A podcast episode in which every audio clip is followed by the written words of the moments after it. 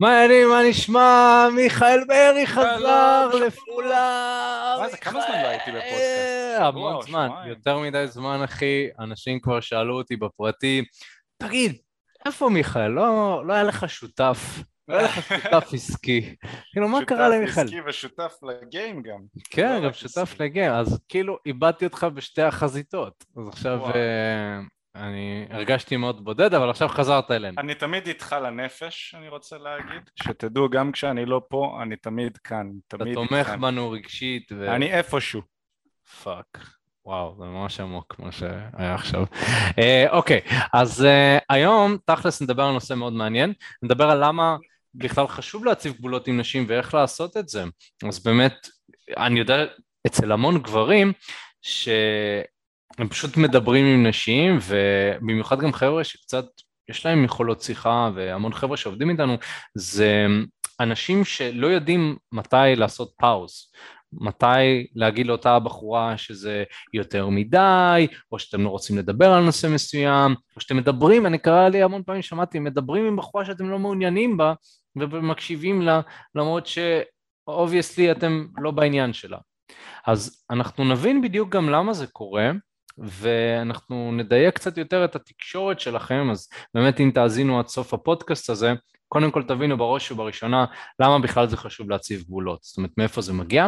בנוסף לזה אנחנו נדבר על מתי צריך למתוח קו ולהציב גבולות בשיחות שלנו, וגם אנחנו נדבר על איך אפשר לעשות את זה מבלי לצאת חסר ביטחון או, או נזקק או, או כל חשש שיש לכם שאתם חושבים על הצבת גבולות. אני יודע על עצמי באופן אישית ש... אני חשבתי שלהציב גבולות זה לא טוב, כי אז בעצם אני גם מסכן את השיחה, כאילו הבחורה יכולה ללכת, אני פחדתי הרבה פעמים לעשות את זה, והייתי הולך על בטוח המון פעמים, אז אני מניח שאתם יכולים להזדהות עם החשש הזה, שכאילו, רגע, אבל אם אני הולך להגיד משהו שהיא לא תסכים עליו, היא יכולה ללכת. אז גם נדבר על איך אפשר לעשות את זה בצורה שהיא תמזער נזקים, אה, ובצורה כזאת שדווקא הבחורה כן אה, תעריך את זה אפילו. אבל ממש ממש לפני שנתחיל, אני מאוד מאוד אשמח אם אתם אוהבים את הפודקאסטים שלנו, וככה אני שומע לאחרונה שהרבה אנשים אוהבים, אנחנו עושים את זה כמעט שנה כבר, fucking shit. אז כן, כן, זה פרק 35, אני לא זוכר אפילו, משהו כזה. אז אה, אם אתם מעריכים וככה אוהבים את זה, אנחנו משקיעים המון בתכנים האלה, אנחנו לא סתם uh, יושבים ומדברים, אנחנו חושבים מראש על הדברים, אז אני ככה מאוד אשמח שפשוט תעקבו אחרינו איפה שאתם לא מאזינים, אה, פשוט תעקבו אחרינו, תחצו על פולו, אם תחצו על הפעמון, uh, בספוטיפיי גם תקבלו התראות לגבי זה, ותדרגו אותנו חמישה כוכבים, כבר 99 אנשים דירגו, אנחנו צריכים עוד אחד כדי להגיע למאה, ואגב העניין של הדירוג, גם אני חושב שתבינו, שזה מפיץ אותנו באלגוריתם של ספוטיפיי, כאילו זה שם אותנו בפודקאסטים המובילים. כרגע אנחנו לא בפודקאסטים המובילים, אבל בואו נגיע לשם. זאת אומרת, זו המטרה, זאת השאיפה. אה, אנחנו מנסים להיות מצליחים בכל מה שאנחנו עושים.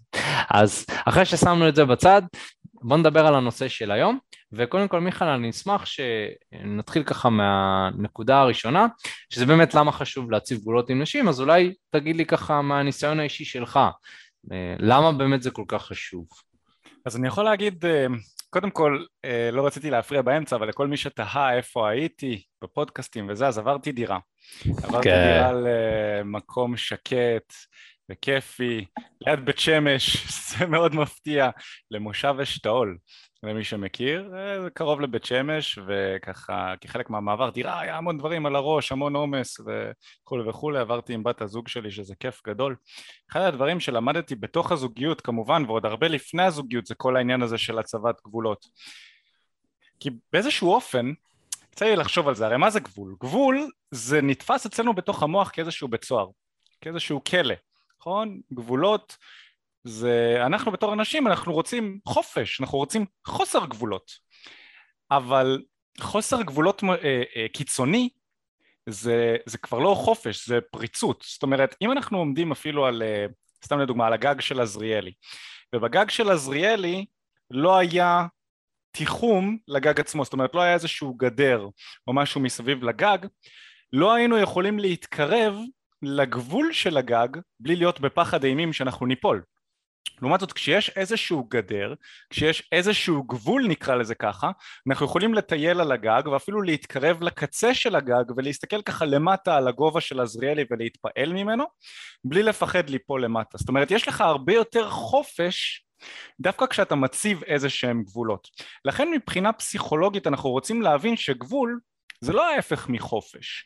בתוך חופש אמיתי יש גם גבולות, אבל הקטע הוא שאת הגבולות האלה אנחנו רוצים להגדיר בעצמנו ומהניסיון שלי בעולם הזה אני יכול להגיד שכמו שאתה תיארת אופק אני הייתי אה, גבר מרצה. הייתי גבר מרצה כמו אני חושב רוב האנשים בעולם היום.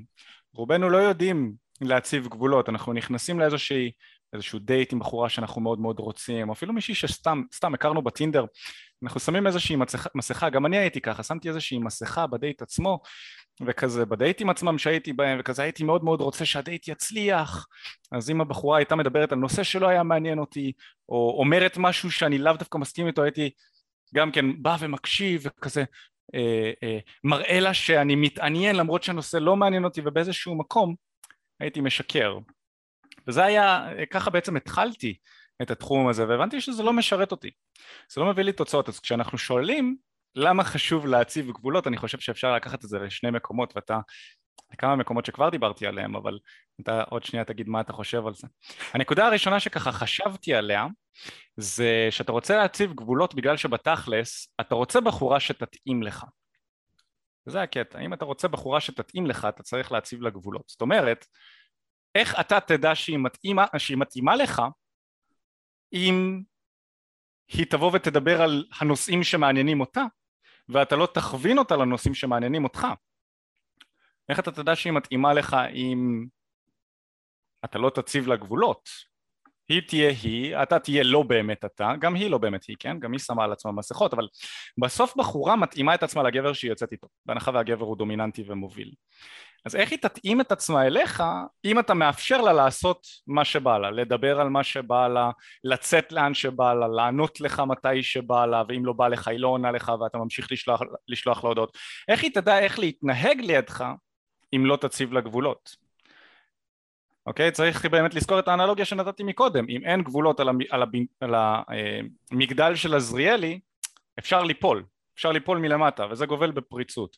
אז זו הנקודה הראשונה. אתה רוצה לוודא שהבחורה מתאימה לך ולכן אתה רוצה ל- ללמוד להציב לה גבולות ונכון זה קשה אנחנו נדבר בהמשך של הפודקאסט על איך לעשות את זה הסיבה השנייה שחשוב להשיב, להציב לנשים גבולות זה מחזיר אותי לנקודה שאמרתי גברים, לנשים אוהבות גברים דומיננטיים נשים לא אוהבות ואפילו הן דוחות גברים שהם מרצים עכשיו אני אומר את, זה, אומר את זה בתור גבר שהיה גבר מרצה מאוד והתפתחתי להיות גבר שעומד על שלי נשים לא אוהבות בכלל גברים מרצים. גבר מרצה, מה זה מרצה? ריצוי זה לגרום לצד השני להרגיש טוב על חשבוני. יש הבדל מאוד רחב בין גבר שהוא נחמד לבין גבר שהוא מרצה. גבר שהוא נחמד זה גבר שנותן נתינה אמיתית. נתינה אמיתית זה מתוך מקום של אני נותן לך, זה גורם לי להרגיש טוב. אני לא מצפה לתמורה. הנתינה לך גורמת לי להרגיש טוב, אני לא מצפה שתתני לי בחזרה. גבר שהוא מרצה הנתינה לא גורמת לו להרגיש טוב, הוא לוקח מעצמו, הוא נותן לבחורה והוא מרגיש חוסר, בגלל שחסר לו גם ככה. אני מאוד אוהב לתת את, האנל... את האנלוגיה של המים. אם אני חצי כוס מלאה, נכון? או חצי כוס ריקה נקרא לזה אפילו. יש לי רק אה, חצי מהכוס שלי מלאה במים. ויש בחורה אה, צמאה מולי ואני מוציא מהמים שגם ככה חסר לי ואני נותן לה אז הכוס שלי הופכת להיות יותר ריקה ממה שהיא גם ככה. בעוד שאם יש לי חצי, אם יש לי כוס מלאה ושופכים לי לתוך הכוס והמים גם ככה זולגים ואין לי מה לעשות עם המים האלה ואני לוקח מתוך המים האלה ואני נותן אותם לבחורה מתוך גם ככה מה שנמצא בעודף ובשפע אז אני נותן ואני מרגיש שמח אנשים שנמצאים במצב נזקקות מאוד מאוד קשה להם להיות אנשים נחמדים שהם בנתינה אמיתית כי חסר להם בתור גבר שהוא נזקק לנשים וקשה לו עם נשים יהיה לי מאוד מאוד קשה לתת לנשים מתוך מקום אמיתי אוקיי? Okay? כשאני נותן זה הרבה פעמים יהיה מתוך מקום מרצה אז בואו ניתן דוגמאות לעולם ה dating גבר מרצה זה יהיה גבר שמתחיל עם בחורה בפייסבוק הבחורה לא עונה לו במשך יום יומיים והוא ממשיך לשלוח לה הודעות מה קורה? מה העניינים? סימן שאלה? לא לא בלה זה גבר מרצה גבר מרצה זה גבר שלא יוצא לדייטים והוא מכיר בחורה בטינדר, הגבר מחיפה, הבחורה מהטינדר, מהטינדר בתל אביב, ואותו בחור באמצע חיים מאוד עמוסים בין אה, עבודות אלף ואחת דברים נוסע עד לתל אביב כדי לפגוש בחורה זרה שהוא אפילו לא יודע אם הוא נמשך אליה או לא ראה אותה בחיים זה גבר מרצה. גבר שנותן מתוך נתינה אמיתית זה לצורך העניין גבר שגם ככה מרוויח טוב יוצא לדייט עם בחורה, היה לו כיף בדייט, הוא נהנה וזה, ויאללה, הוא משלם על הכוס קפה, הוא לא באמת מרגיש את זה. זאת נתינה אמיתית. גבר שהוא מרצה ישלם על הכוס קפה בשביל לקוות שהבחורה תרצה לצאת איתו לדייט נוסף, ואז כשהיא לא יוצאת איתו לדייט נוסף, אז הוא מבקש את הכסף בחזרה. זה מתוך מקום של ריצוי, כואב לו לשלם על הדייט הזה. גבר ש... במקום של שפע הוא משלם את הכסף, הוא יודע שהחמישים שקל האלה, יאללה, כפרה, שילכו, בכיף, משלם כי הוא נהנה. אז אלה שתי הסיבות המרכזיות להציב גבולות לנשים לדעתי. אתה רוצה בחורה שתתאים לך, ונשים לא אוהבות גברים מרצים, הן אוהבות גברים שחיים בשפע. מה אתה חושב על זה?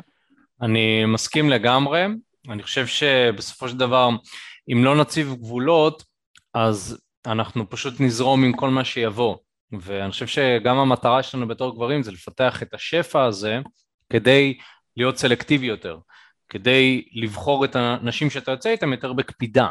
ואם אתה לא מציב גבולות זה פשוט לא יכול לקרות ואנשים שיבואו לחיים שלך זה פשוט נשים שהן לא מדויקות לך.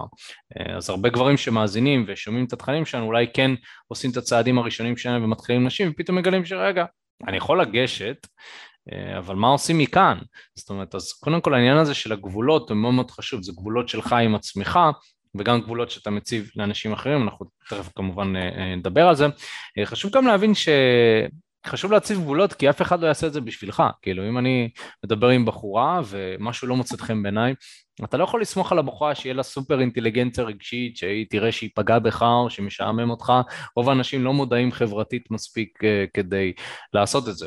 לצורך העניין הם, להציב גבול, סתם לדוגמה, זה מדברים על נושא שלא מעניין אותי, מעצבן אותי, שלא קשור, והבחורה מדברת עליו, מדברת עליו, מדברת עליו, אתה יכול להקשיב, mm-hmm, כן, מעניין, וואו, mm-hmm, mm-hmm, היא ממשיכה לדבר, ממשיכה לדבר, ואתה לא נהנה, לא כיף לך, בא לך להקיא כבר, ואתה לא מציב את הגבול הזה, אז באיזשהו מקום, איך, איך אתה מצפה שהבחורה תבין? כאילו מה, שהיא תסתכל על, על עצמך?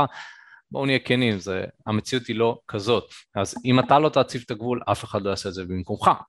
בנוסף לזה, גבר שמציב גבולות משדר את העניין הזה של השפע.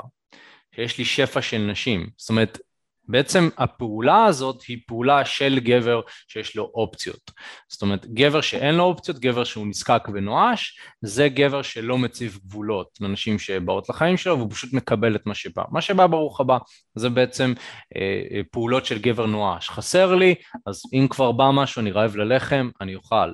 אז זאת פעולה שהיא נזקקת, לא להציב גבולות זאת פעולה שהיא נזקקת, באמת זה, זאת אומרת להציב גבולות פעולה של גבר מושך שיש לו שפע, לא להציב גבולות פעולה של גבר נזקק, אה, גם פחדן הייתי אומר, גבר שמפחד, אה, פועל מפחד בעיקר ולא פועל מתוך מקום חזק עוצמתי, שזה כמובן מה שאנחנו רוצים לעזור לכם להתפתח אליו. וכמובן שמיכאל אמר את זה ואני חושב חד משמעית שזה נכון, העניין הזה של גבולות עוזר לך בעצם לדייק את הנשים שמתאימות לך. כשאתה מציב גבול, אתה בעצם עוסק בסינון, סינון של בחורה אחת מול סינון של בחורה אחרת, אתה, זה מתאים לי, זה פחות מתאים לי, משחק של סינון זה משחק שמשחקים גברים שיש להם במה לסנן, אוקיי? זאת אומרת אם אין לך מה לסנן, אתה לא תסנן. אז זאת אומרת עצם הפעולה של הגבול זאת פעולה שגם מראה לך וגם לבן אדם השני שרגע אני בן אדם כזה שמסנן. אבל אה, אופק, חבר שלי מכיתה ח' אמר לי שמי שממיין לא מזיין. אה, נכון, אגב זה נכון, אם אתה רוצה לזיין מאות נשים אתה צריך באיזשהו מקום לא למיין את כולן. העניין הוא והשאלה האמיתית היא האם זה יעשה אותך מאושר? Mm. האם, זה, האם לשם זה הגעת? האם הגעת רק כדי לזיין כביכול או לשכב עם נשים? אה, או שבאת כדי למצוא נשים שהן יותר מדויקות לך? אז מי שממיין, מזיין פחות. נכון, אני מסכים. אבל כשהוא מזיין, הוא נהנה. אה, כשהוא מזיין, וכשהוא מסתכל על הבן אדם שהוא מזיין, כיף לו.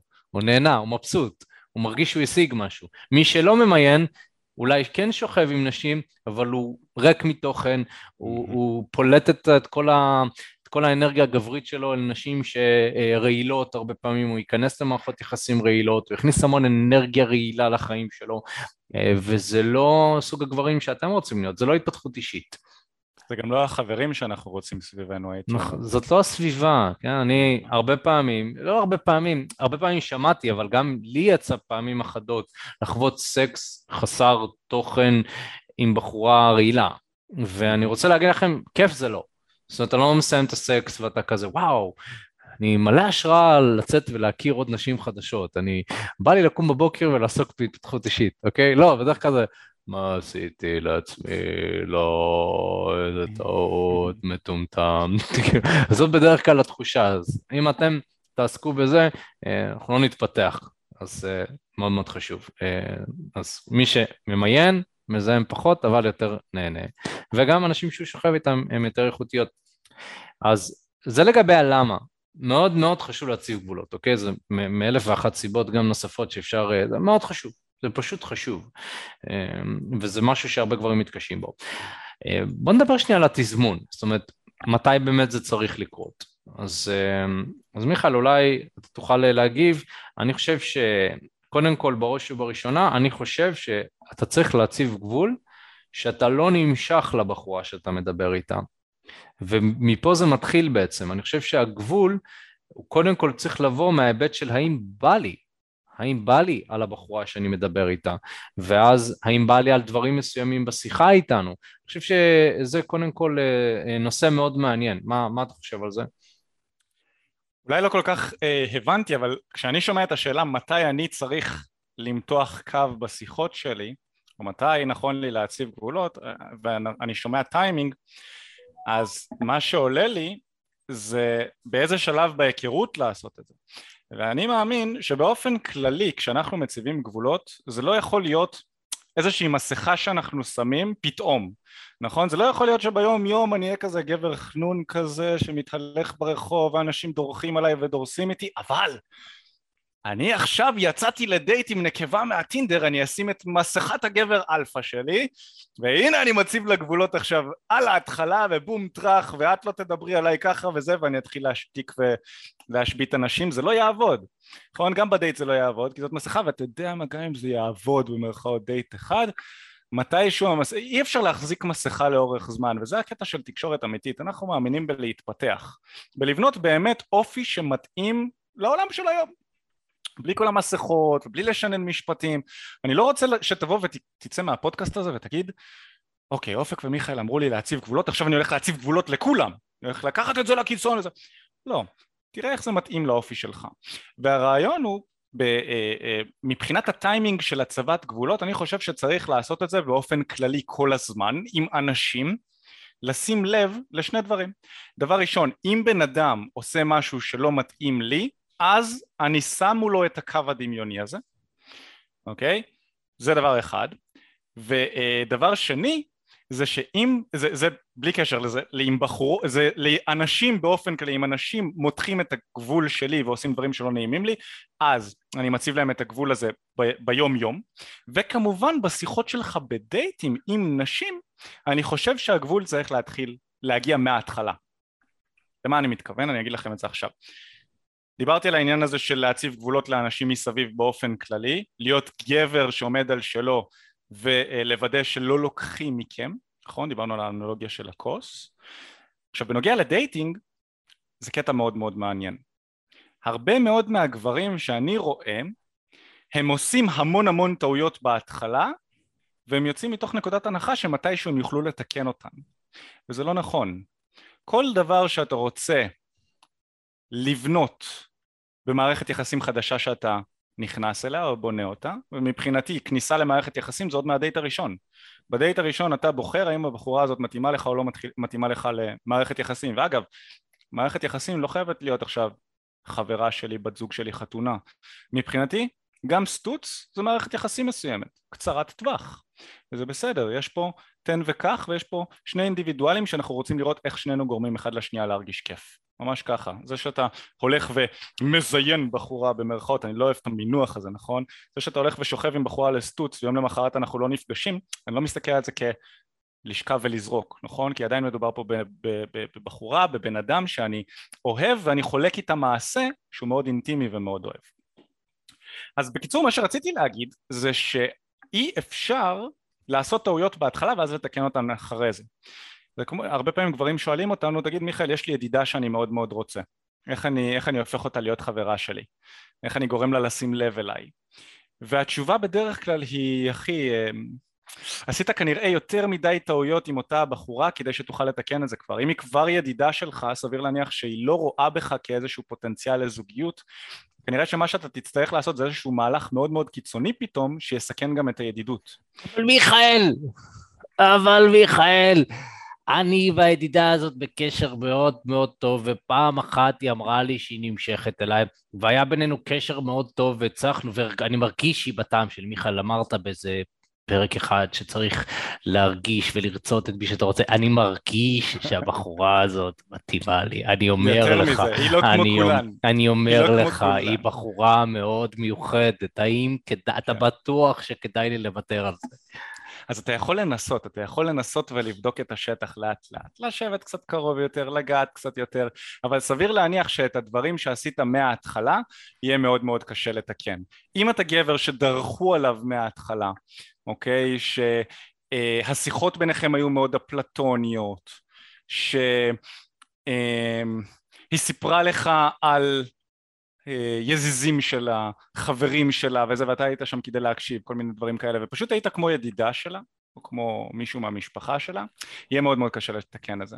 ולכן כשאני שומע את המינוח טיימינג מתי למתוח קו בשיחות אני אומר תהיה הגבר שהבחורה רוצה להכיר מ-day one. אתה לא יכול לתקן את זה אחרי זה. תהיה הגבר שאתה רוצה להיות מ-day one כמו שאמרתי אי אפשר לעשות את השינוי הזה בבום טראח. אני מחליט להיות הגבר הזה מ-day one. אי אפשר. day one זה היום הראשון שאני מכיר אותה. אי אפשר. אתה צריך לבנות את עצמך להיות הגבר הזה באופן כללי בחיים שלך ואז בדייט הראשון אתה מגיע ואתה יודע שאתה בחור כזה מההתחלה ובדייט הראשון אתה מראה את זה. זאת אומרת שאתה מותח קו ואתה עומד על שלך אפילו לא רק מהדייט כבר מהמפגש הראשוני אם יש משהו שלא מתאים לך אתה תציג אותו, אנחנו עוד מעט נדבר גם על איך ומה אפשר לעשות כי הרבה גברים יכולים לבוא ולקחת את זה למקום אסרטיבי כזה. המקום אסרטיבי over ואז הופך להיות רעיל המקום האסרטיבי over הזה הערסים האלה. אה, אני אוהב להסתכל עליהם כחבר'ה הערסים שבאים ולא סופרים אף אחד. אה, אל תעשי שום דבר, את לא יוצאת עם חברים, את איתי וזה לא הרעיון. נכון, עוד מעט אנחנו נדבר על האיך, אבל הטיימינג צריך להיות מההתחלה, כי כשאתה מציב משהו מההתחלה, הבחורה מבינה מה המסגרת של השיחה הזו. נכון? אתה לא יכול בהתחלה להיות, להיות בחור אחד שמציב מסגרת מסוימת לשיחה, נגיד מסגרת ידידותית או מסגרת של גבר שהוא חנון ואפשר לדרוך עליו וזה, ואז בדייט שני, שלישי, רביעי, חמישי או מתישהו לבוא ולשים מסגרת אחרת לגמרי לתקשורת. זה לא יסתדר. המסגרת שאתה שם בהתחלה, היסודות שאתה שותה לבניין הזה, זה הגובה שאתה תוכל לבנות את הבניין בסופו של דבר. אם היסודות ראויים מלכתחילה, אתה לא, לא תוכל לבנות בניין, מקסימום תוכל לבנות אוהל. אבל אם אתה רוצה לבנות בניין או משהו גדול וחזק ויציב לטווח ארוך, היסודות זה מה שקובע, והיסודות זה המסגרת הראשונית ש... שאתה שם לתקשורת. אז מההתחלה להציב גבולות, ומההתחלה ולתמיד. זאת כן. הדעה שלי. כן, יכול להיות שמי שכבר מכיר את חמשת השלבים שלנו כבר אומר כן, כן, נו, זה נשמע כמו שלב שתיים, זה נשמע כמו שלב בחמשת השלבים, ונכון, בעצם הצבת הגבולות האלה זה קודם כל לפלרטט. זאת אומרת, עצם העובדה שאני מציב כאן פלירטוט בעיני הבחורה, אני מציב גבול. זה סוג השיחה שאני רוצה, אוקיי? וזה מתחיל מזה. עכשיו, אני בעצם, אה, כשאני אמרתי בהתחלה שזה מתחיל בזה שאתה, אמרתי שאתה לא נמשך לבחורה, אז בעצם אה, אני יכול להסביר את עצמי יותר טוב ולומר שהגבולות שאנחנו מציבים זה בעצם מה אני רוצה ומה אני לא רוצה. אוקיי? ומה שקורה לה הרבה פעמים, במיוחד גברים שנכנסים לשיחות עם נשים ופתאום הם מגלים שבחורה מדברת או שהיא איתם בשיחה, אז הם לא יכולים ל- לעשות את הפעולה של הסינון הזאת, ואני חושב שבתור גברים, קודם כל אנחנו צריכים להבין מה אנחנו רוצים. וה, ובעצם הפעולה של הגבולות זה גם גבולות בשבילנו, לא רק גבולות בשביל נשים.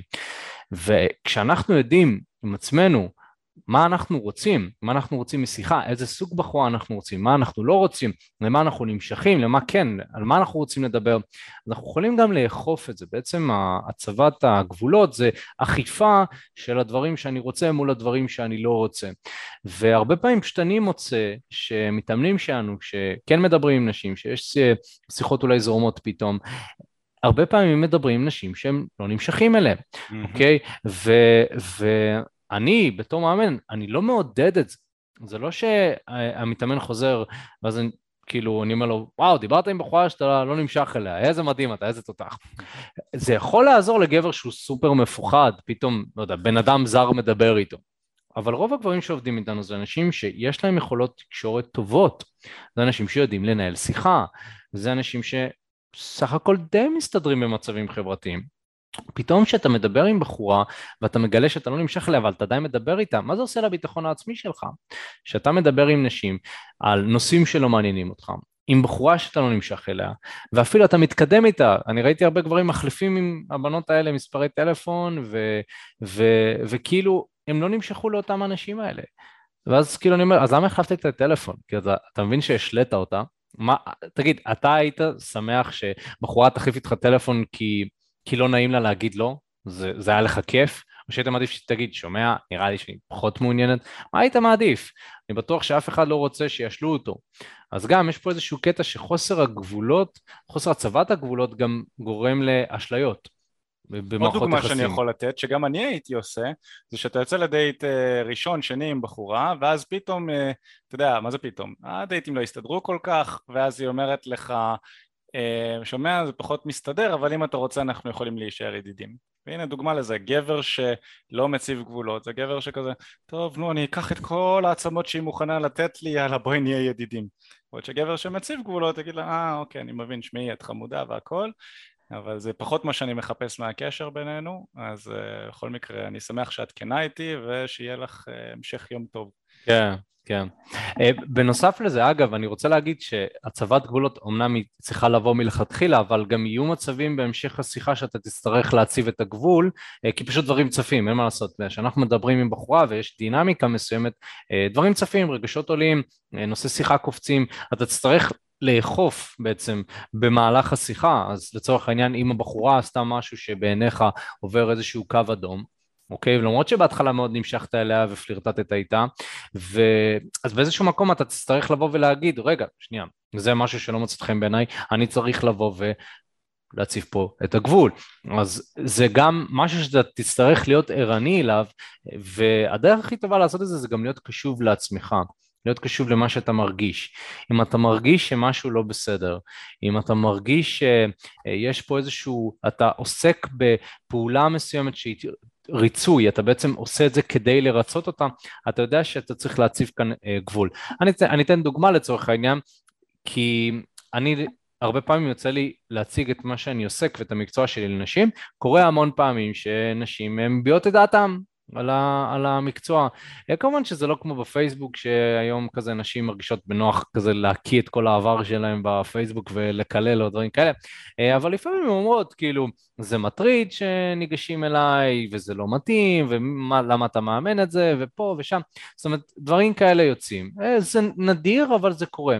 פה במצבים האלה אני בעצם מתרגל את הצבת הגבולות שלי.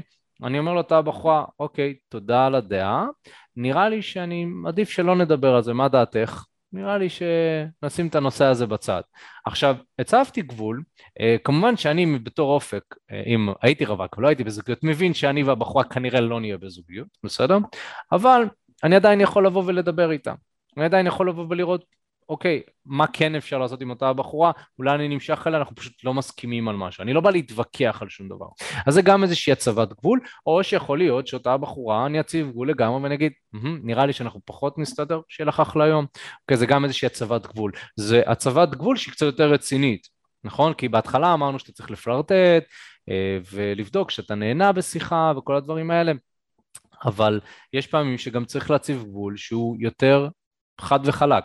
אה, אז גם צריך להבין, יש כל מיני סוגים של הצבת גבולות, אה, וכמו שמיכאל אמר, יש אה, פעמים שזה גם, אתם עושים את זה over, כאילו, יכול להיות שאתה אתם תעשו טעות ותעשו את זה ב over אסרטיביות, over דומיננטיות. הכל כאן זה עניין של איזון, אוקיי? אז באמת אה, נתנו דוגמאות. עוד דוגמה להצבת גבול לצורך העניין ומתי חשוב להציב, שאתה מרגיש שהשיחה באמת אה, לא אתית.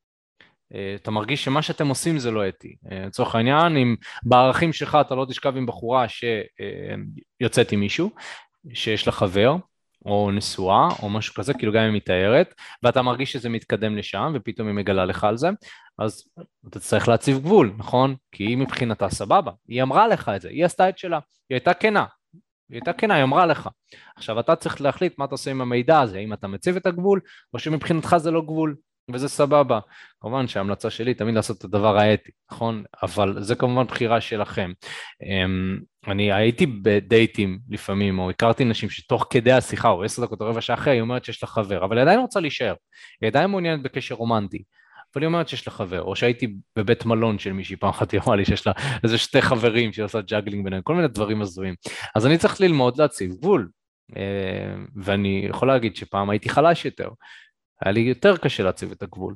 עם הזמן הבנתי שרגע, יש לי את כל השפע הזה, זה גם כל כך מתקשר לשפע, יש לי את כל השפע הזה, למה אני צריך להיתקע על הבחורה האחת שיש לה חבר?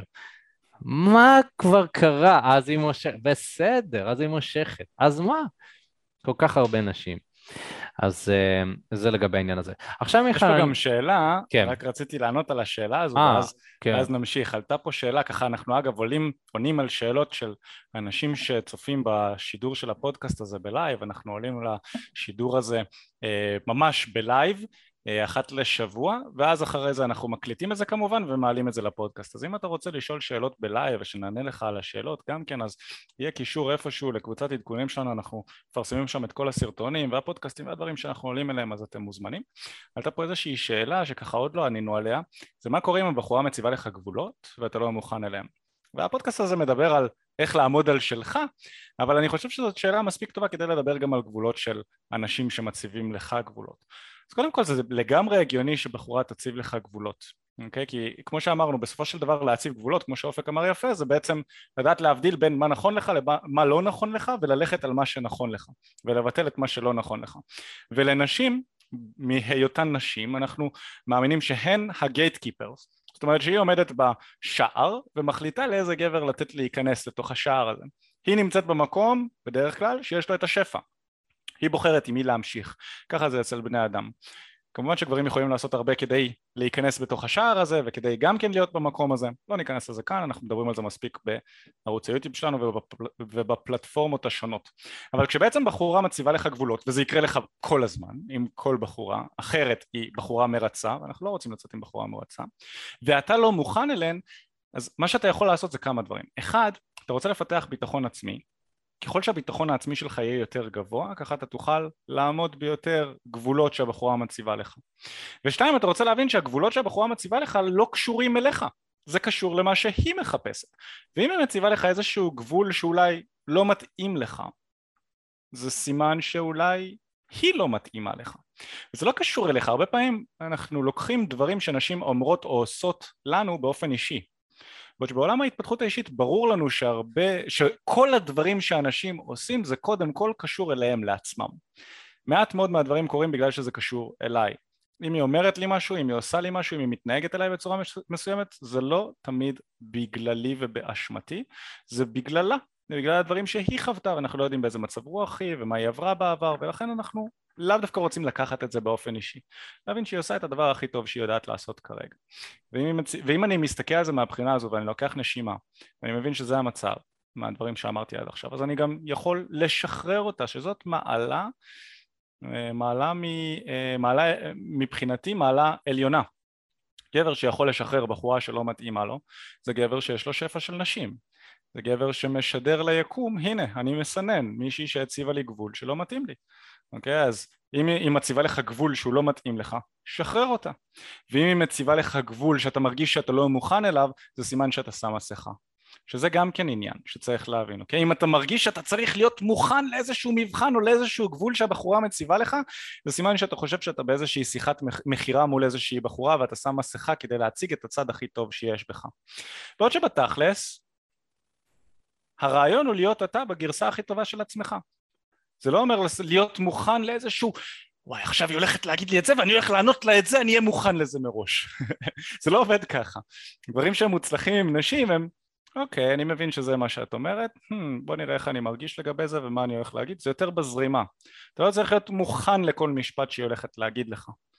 אוקיי אתה רוצה לקחת נשימה ולענות לה בצורה שאתה רואה לנכון כמו מבחן, כאילו, לעשות אה, תסריט כזה, לעבוד עם התסריט עם פתק כזה ביד, היא תשאל אותי את השאלה רגע, זה לא רשום בפתק. היא לא, לא יודעת שהכנתי מראש את הרשימה הזאת.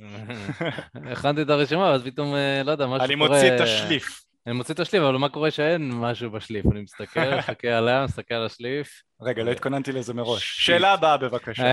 אה, את יכולה לחזור על זה שוב? אז כן. טוב, אז דיברנו על למה חשוב להציב גבולות ומתי צריך למתוח את הקו. אה, אפשר לדבר על זה גם עוד הרבה. בוא נדבר על איך אפשר לעמוד על שלך בשיחה אה, מבלי לצאת חסר ביטחון. אז קודם כל, אני חושב שבראש ובראשונה צריך להבין שהמקום שממנו אנחנו רוצים למתוח את הגבול אה, זה מתוך מקום של אני רוצה לעשות מה שטוב לי, אוקיי? ויש פה היבט אינטרסנטי, נכון? זאת אומרת, אם הגבר המתנחמד הוא יותר מדי שם לב לרגשות ולרצונות של הבן אדם האחר, והוא יגיד אתה תעשה את מה שטוב לך גם אם זה עליי. אז כשאני בעצם מציב את הגבול ואני רוצה לעשות את זה בצורה של גבר עם ביטחון עצמי גבוה אני עושה את זה כי זה טוב לי. אני עושה את מה שטוב לי אבל אני צריך לשים לב שאני לא עושה את זה ודורך על הבן אדם השני ואז בעצם יש כאן ביטחון עצמי כי אנשים שהם לא בטוחים בעצמם הם מרגישים שצריכים לדרוס ולרמוס אנשים אחרים כדי להשיג את מה שהם רוצים, אוקיי? אם תסתכלו על כל המלחמות שקורות עכשיו וכל האנשים הכביכול הדומיננטיים, מדובר על אנשים שהם חסרי ביטחון, שמרגישים שהם צריכים לעשות פעולות נוראיות כדי להרגיש דומיננטיים, כדי להציב את הגבול שלהם. אבל בואו נהיה כנים. בואו נהיה כנים, הצבת הגבול שלהם היא מזויפת, מדובר כאן על ניסיון להיראות גדולים יותר.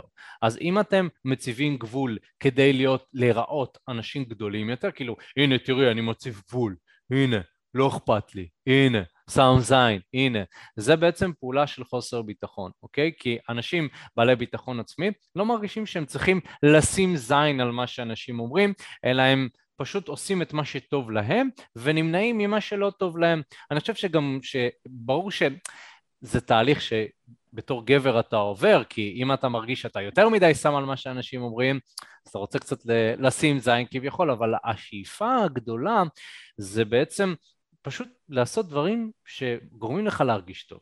ואם אתה עושה את זה מהמקום הזה, מהמקום שאני רוצה להיות שמח ומאושר, ולכן אני מציב את הגבולות, יש לי איזה שהם תנאים מסוימים בשבילי, שאני הגדרתי שזה, אני יודע שזה מה שעושה לי טוב, אני פשוט אוכף את זה בשיחה, זה מקום של ביטחון עצמי גבוה. זאת אומרת, שאני לא עושה את זה כדי להראות לחברים שלי ולסביבה שלי שאני מציב גבולות, לא יודע, פתאום אני פשוט לוקח איזושהי סיטואציה במעגלים חברתיים שהיה לי פעם, גבר שמתעצבן שבחורה לא עונה לו, אז הוא כאילו רושם לה איזושהי הודעה של אה, לכי לעזאזל, כזה או משהו כזה. או מי את לא בכלל. זהו, מי את בכלל, גם ככה לא רציתי אותך. כאילו, והוא אומר את זה לחברים, הנה אני ארשום, היא לא עונה, אז פשוט יאללה, מי בכלל, כאילו, מי את בכלל. תביא את הכסף של הדייט בחזרה. תחזירי לי בביט אה, את הכסף של הדייט שהיה שבוע לפני. המספר שלי זה חשבון בנק. אה, וואו, האמת היא שאם אני בעצם אם אני צריך לחזור אחורה לכל דייט כושל שהיה לי ולבקש את הכסף בחזרה, יכול להיות שהייתי שם המון כסף בצד, המון כסף בצד. יכול להיות, זה יכול להיות עסק, יכול להיות בן אדם שזה העסק שלו, כאילו לאסוף כסף מדייטים כושלים. דייטים כושלים, היי, אני אורל מהוועד לדייטים כושלים. שומעת? ב-2016. אה, את יצאת לדייט עם אופק אורבינו, נכון? ובדייט הזה הזמנתם מוקה קפוצ'ינו מוקה קפוצ'ינו עם קצפת, נכון? עם קצפת. עם אקסטרה קצפת שזה... אל תזלזל אופק, זה עוד שלושה שקלים שלמים. עוד שלושה שקלים שלמים. שתחזיר אותם עכשיו. אופק אומר שהדייט לא היה כושל. נכון, למה הוא היה כושל? כי לא שכבתם בסוף. תביא את השלושה שקלים האלה. נלך לבית משפט. אז זה עוד, זה עוד דבר ראשון, דבר ראשון שאני רוצה להגיד, כן. אני חושב שגם אמרת יפה, דיברת פה על העניין הזה של כשאני מציב גבולות זה טוב לי, אבל אמרת גם כאן מאוד מאוד יפה שאנשים שמציבים גבולות הם גם מתחשבים בצד השני. נכון. זה הקטע, נכון. זה כמו אם אנחנו הופכים את זה, מה היית מעדיף, שבחורה תביא לך את הטלפון שלה כדי להיות נחמדה, הביאה לך את הטלפון שלה, שלה למרות שהיא לא מעוניינת, אבל לא היה לה נעים להגיד לך שיש לה חבר. ואז החלפתם טלפונים, אתה שולח לה הודעות, אתה מתאמץ וזה, והיא בקושי עונה לך וזה, ובכלל היא לא מעוניינת, או שיש לה חבר, זה לא רלוונטי, והיא נתנה לך את הטלפון מתוך נחמדות. אם היא הייתה מציבה את הגבול הזה לעצמה קודם כל, וגם לך, ואומרת, שומע, אתה ממש חמוד, אבל פשוט אני חושבת שאנחנו לא מתאימים, mm. אז אני לא אתן לך את המספר שלי. זה היה גם טוב לך וגם טוב לה, זאת אומרת, כשאתה מציב גבולות, אז תבין שאתה לא עושה משהו שהוא לא בסדר, אתה עושה משהו שהוא מצוין גם לך וגם לה, אוקיי? וזה העניין, כשאנחנו שואלים את השאלה הזאת איך אפשר לעמוד על שלך מבלי לצאת חסר ביטחון, העניין הוא שכשאתה עומד על שלך אתה לא עושה רע, ואתה רוצה להבין את זה, כשאתה עומד על שלך אתה עושה טוב לכולם, גם אם זה לא יצליח בינך לבין הבחורה, עדיין אתה עושה טוב. לגמרי. אני חושב שההבדל בין הגישה שלנו לבין נגיד גישה, גישה של ערסים, הרבה פעמים אנחנו אומרים כן אבל יש לי את הבחור הזה מהשכבה שהוא ערס, הוא מתייחס חרא לנשים והן ממש רוצות אותו. וזה איזושהי חזות שאנחנו רואים את הערסים האלה מציגים בפני עצמם, אבל אתם יודעים אנחנו, אנחנו הרבה זמן בתחום הזה. ואנחנו יצא לנו גם לשמוע ערסים, ואתה יודע, לש... לשמוע את המאחורי הקלעים שלהם נקרא לזה ככה. כן.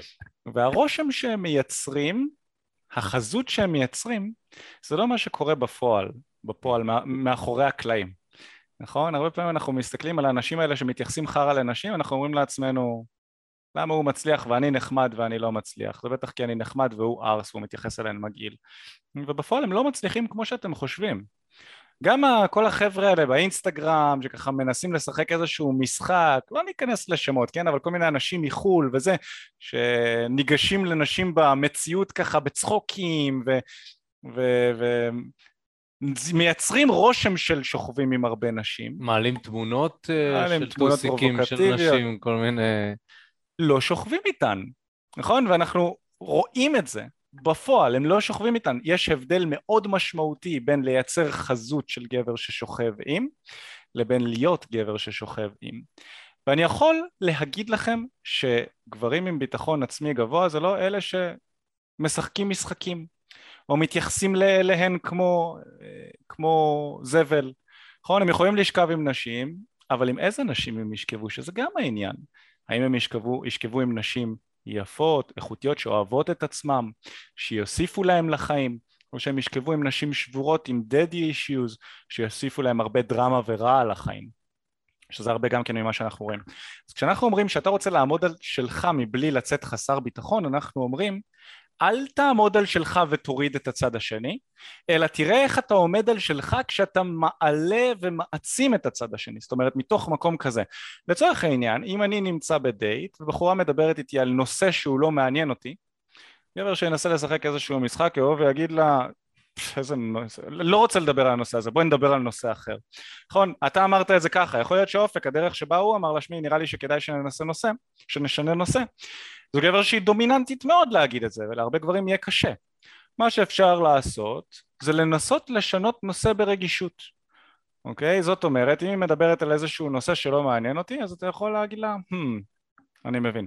תגידי, מה דעתך על א', ב', ג', וממש לשנות את הנושא הזה לגמרי. דבר נוסף שאפשר לעשות זה להציב אמפתיה, שזה גם משהו שגברים שהם עם ביטחון עצמי עושים.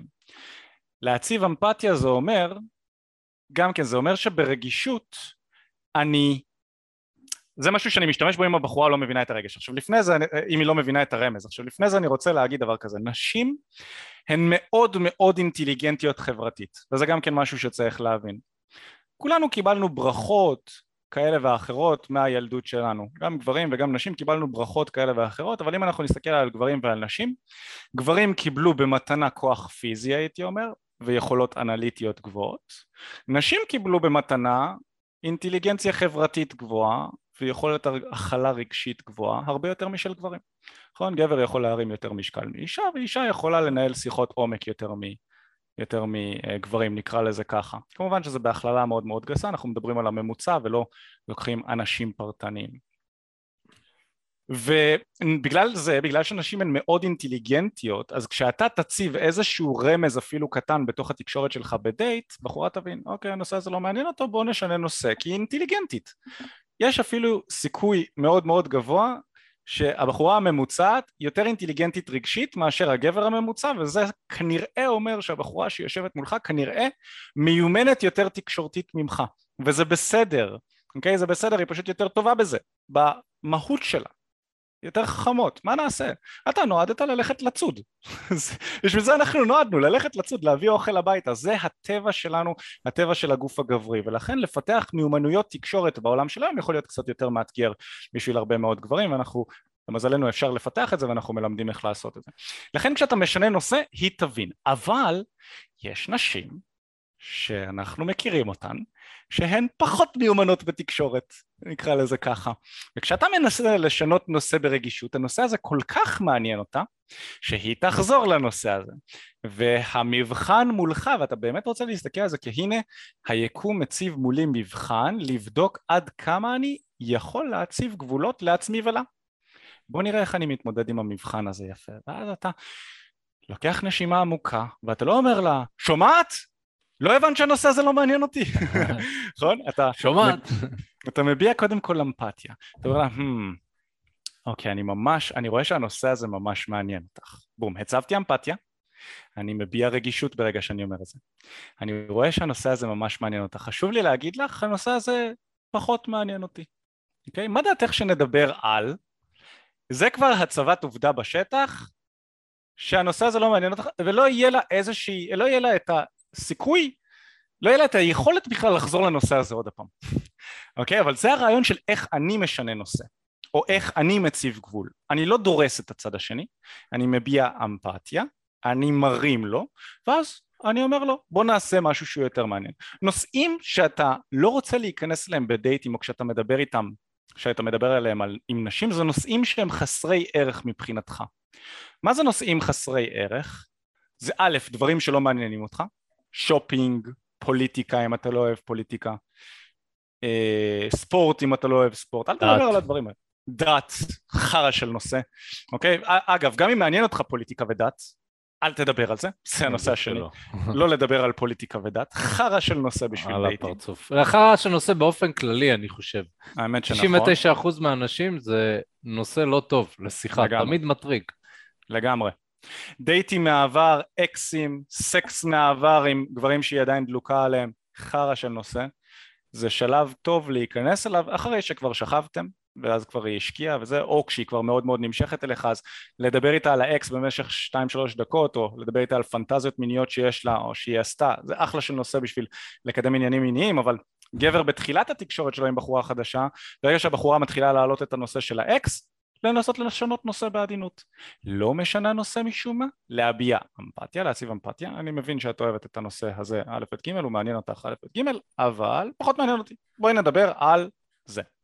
כן, זו דרך כזה לתמרן את השיחה בצורה יפה. כן. ומה שאני רוצה שתיקח מכאן, זה שאם תיקח ותזכור שני דברים מהפודקאסט הזה מהדברים שאני אמרתי, אז אחד, להציב גבולות זה טוב גם לך וגם לצד השני, אתה לא עושה את זה בצורה רעה, ושתיים, תרים לבחורה, תעשה את זה מתוך מקום חיובי וכיפי, שיהיה לה כיף שאתה מציב לה גבולות, ולא בדריסה. יש, יש לי גבול. וואי, כל הכבוד, הצבת גבול. האמת שבחורות מעריכות את זה. חד משמעית, חד משמעית. אני יכול להגיד, וכאן נסכם, שפעם אחת אמ, קרה לי מצב שדיברתי אמ, עם איזושהי בחורה מסוימת ודיברתי איתה על העניין הזה שכאילו אני מאמן dating, ואז היא אמרה לי, אני חושבת ששיחה צריכה להיות טבעית. אני חושבת ששיחה צריכה להיות אותנטית וטבעית. עכשיו זה נראה כאילו אתה אוסר עליי משהו, וזה לא נעים לי. זה, ואז כאילו אמרתי לה, אמ, הבנתי, אוקיי, אני לא יודע איך שיחה יכולה להיות טבעית מבלי שאני אזום אותה, או שאני אעשה משהו, או שאני אלמד משהו, או שאני אלמד איך להיות טבעי, בסדר גמור, זה שלך, תקשיבי, נראה לי שקצת פחות מתאים. ואני חושב שלמרות שאולי, יכול להיות שזה עצבן אותה באותו רגע, אותה אישה העריכה את זה כי זה היה טבעי. הרי היא רצתה שאני אתנהג בצורה טבעית, נכון? היא מעריכה אותנטיות. אז זו הייתה התגובה האותנטית שלי, זה אמנם לא מה שהיא חשבה, אבל זה היה הרבה יותר קרוב למה שהיא רצתה. את רוצה אותנטיות? הנה אותנטיות, אני לא נהנה מזה, לא נהנה מהשיח הזה, לא נהנה מנשים שלא מעריכות את מה שאני עושה, לא נהנה מנשים ש... אז זאת אומרת, זה היה הגבול שלי באותו הרגע. אז אני חושב ש... אתם יודעים, אה, אני חושב שנשים יעריכו אתכם הרבה יותר אם אתם תוכלו באמת לעשות את מה שאמרנו. וכמובן שיש עוד המון דברים שאפשר לדבר עליהם בנושא הזה, גם יש לנו שלב שלם בחמשת השלבים שלנו, שמתייחס בדיוק להצבת הגבול סלש מסגרת הזאת שנקרא שלב 2, גבר לאישה, שבעצם השלב הזה אנחנו מדברים על איך אפשר לפלרטט בצורה אפקטיבית עם בחורה כבר על ההיכרות הראשון, הראשונית, זאת אומרת כבר על הדקה שתיים הראשונות שהכרתם את הבחורה, איך אפשר באמת לעשות את השיחה יותר פלרטטנית ומעניינת. מה גם שאנחנו בדיוק אה, כנראה השבוע נשיק אה, קורס חדש, הוא קורס פלירטוט, שבכלל בכלל ידבר על כל העניין הזה בהרחבה, אז יש יש לנו מספיק מקורות מידע שאתם יכולים להיעזר בהם, אה, גם סרטונים ביוטיוב שדיברנו לא מעט. וכמובן, אם הייתם רוצים לבוא ולהתייעץ איתנו ולעבוד איתנו ושיהיה באמת מאמן שיוצא איתכם החוצה, מסתכל על איך שאתם ניגשים, מלמד אתכם איך לגשת לנשים, וגם ייתן לכם נקודות לשיפור, נקודות לשימור, יעבור איתכם את התהליך ביחד איתכם, מאמן תותח שאנחנו הכשרנו מהאנשים הכי מוכשרים בתחום שיש, אוקיי, ויש לנו כמה וכמה כאלה, אתם מוזמנים לבוא ולהתייעץ איתנו, אוקיי? גם חבר'ה שהם צעירים יותר, גם חבר'ה שהם מבוגרים יותר עובדים איתנו, חד משמעית, מישהו כאן שאל, עובדים איתנו אנשים אה, שקרובים לגיל 40 ועובדים איתנו, איתנו גם אנשים שקרובים לגיל 18, אוקיי? אנחנו עובדים עם כל מי שרוצה לבוא ולשפר את מיומנויות התקשורת שלו עם נשים ולהפוך להיות הגרסה הכי חזקה של עצמו. אז אם אתם רוצים לבוא ולהתייעץ איתנו, ממש אתם יכולים ללחוץ על הקישור שנמצא, מי שמאזין לזה בלייב בתוך הצ'אט, אתם יכולים ללחוץ שם ולהשאיר פרטים. מי שמאזין לפודקאסט הזה בעצם בשידור חוזר בפודקאסט, אז אתם יכולים ללחוץ על הקישור שנמצא בתיאור, או לרשות תקשורת אמיתית בגוגל, ואז אתם ממש תוכלו ללחוץ שם כנראה הקישור הראשון שיופיע, תוכלו להשאיר פרטים לשיחת ייעוץ, וניצור אתכם קשר בהקדם. אני מסביר בעצם את מטרת השיחה. מטרת השיחה היא קודם כל להבין איפה אתם נמצאים מבחינת חיי ה dating שלכם, לעשות ניתוח שלכם. בנוסף לזה אנחנו נבין מהם המטרות והשאיפות שלכם, לאן אתם רוצים להגיע, ואנחנו נבין מהו המסלול הכי נכון ומדויק עבורכם. יכולים לעשות את זה כבר עכשיו, להשאיר את הפרטים, ויאללה, זה הזמן, אנחנו ניצור איתכם קשר בהקדם.